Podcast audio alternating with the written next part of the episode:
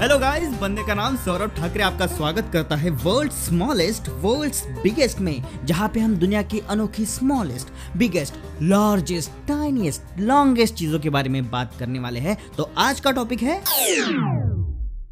world richest human being ever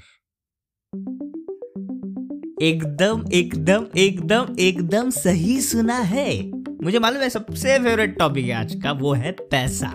अरे भाई, पैसा किसको नहीं चाहिए? दुनिया का सबसे अमीर आदमी। अभी अभी एक लिस्ट निकली थी जहाँ पे दुनिया के सबसे अमीर आदमी कौन है? तो जेफ बेसोस का सबसे ऊपर नाम था। अब ये हमें मालूम है कि जेफ बेसोस है, बिल गेट्स है, ये टॉप पे ही रहते रिचेस्ट मैन में।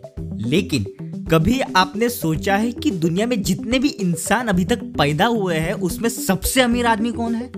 नहीं ना, मैं बताता हूँ। तो चलिए शुरू करते हैं आज का सेगमेंट दुनिया का अब तक का सबसे अमीर इंसान। उसका नाम है मनसा मूसा। जी हाँ माली एम्पायर का राजा। अब आप सोच रहे होंगे माली एम्पायर कहाँ पे ये कहा लेके गया यार सौरभ तू? भाई टेंशन मत लो सबको सब, सब चीज़ें डिटेल में बताने वाला हूँ मैं डोंट वरी दोस्तों, इसके लिए हमें बहुत साल पहले जाना पड़ेगा। नियर अबाउट 700 800 साल? हाँ 1280 में। दोस्तों, मनसा मूसा, जो माली एम्पायर का राजा था, उसका जन्म 1280 में माली एम्पायर में हुआ। दोस्तों मनसा मूसा के पास कितना पैसा था? बताओ जरा। अंदाज लगाओ। भाई ये अंदाज लगा ही नहीं सकते, इसका अनुमान ही नहीं था कि उसके पास कितना पैसा है। अब सोचिए कि आपके पास इतना पैसा है कि आप अनुमान ही नहीं लगा सकते। मतलब है ना भाई, आप अमीर हो गए हाँ। दोस्तों, ये शत प्रतिशत सही बात है कि मनसा मूसा के पास इतना पैसा था कि इसका अनुमान ही नहीं था कि उसके पास कितना पैसा था। बाद में साला यार, मैंने सोचा कि ये करता क्या था कि इतना पैसा है? तो बाद में मुझे पता चला कि इसके पास सोने की खान थी ऑब्वियसली फिर तो इतना पैसा रहेगा ही दोस्तों, उस टाइम सोने की बहुत डिमांड थी और पूरे दुनिया में सोने का चलन था। और इन भाई साहब के पास सोने की खान थी। माली एम्पायर साल का हज़ारों टन सोना प्रोड्यूस करता था। उसके पास इतना सोना था कि हम जैसे हर दिन कचरा तैयार करते हैं ना घर में, वैसे ये सोना तैयार करता था। वाह, क्या मारा है। मतलब भाई, अपन जैसे पानी पी के ऐसे गार्गलिंग वगैरह करते हैं ना, वैसा उसके पास सोना था। सिंपल है। यार क्रिएटिव हूँ मैं यार। प्लीज़ यार अप्रिशिएट करना चाहिए तुमने। उस वक्त अफ्रीका संपन्न था। और यूरोप में बहुत सारे प्रॉब्लम्स थे। अफ्रीका अमीर देशों में से एक में आता था। और हमारे जो मनसा मूसा भाई है, ये पूरे दुनिया को गोल्ड प्रोवाइड करते थे।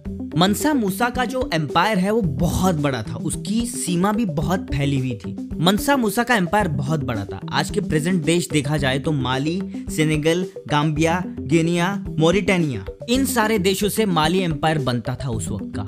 अब बात रही पैसों की तो हमें खुजली तो है ही कि कितना पैसा है एग्जैक्टली देख तो लेते हैं रिसर्च तो किसने किया होगा। उसके बाद मुझे मालूम पड़ा कि अगर आज की करेंसी से उसे तोला जाए तो मनसा मूसा के पास चार लाख मिलियन डॉलर की संपत्ति थी।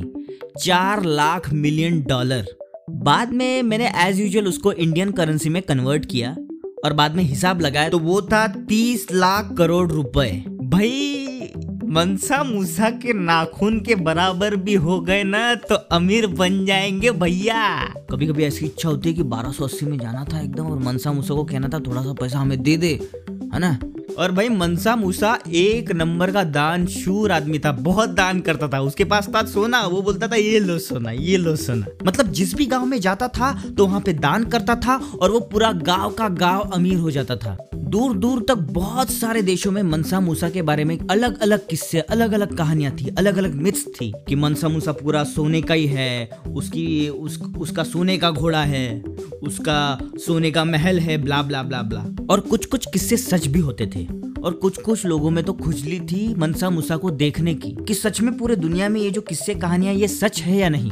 किंग मनसा मूसा ये इस्लाम को बहुत मानता था और बहुत ही आध्यात्मिक था। और उसने डिसाइड किया कि मुझे हज यात्रा पे जाना है, मक्का में। सन 1324 की बात है, जब मनसा मूसा ने हज जाने का डिसीज़न लिया। साढ़े छह हज़ार किलोमीटर का फासला। और भाई, अपना पूरा काफिला लेके मक्का चले गया। भाई, उसके काफिले में साठ हज़ार लोग थे और उनमें से बारह हज़ार लोग तो उसके पर्सनल लोग थे। और वो जिस घोड़े पे रहता था, उसके आगे 500 लोग रहते थे, जिनके हाथ में साढ़े आठ साढ़े आठ किलो के सोने के डंडे रहते थे। साढ़े आठ किलो? अबे एक किलो, आधा किलो? अरे, एक छटाक भी दे दो, मज़ा आ जाएगा। और उसके काफिले में 80 ऊँट रहते थे और सभी के ऊपर 136 किलो का सोना रहता था। 136 किलो। ग्राम भी नहीं भैया, किलो। भैया, उतना तो हम अनाज भी नहीं लेके जाए।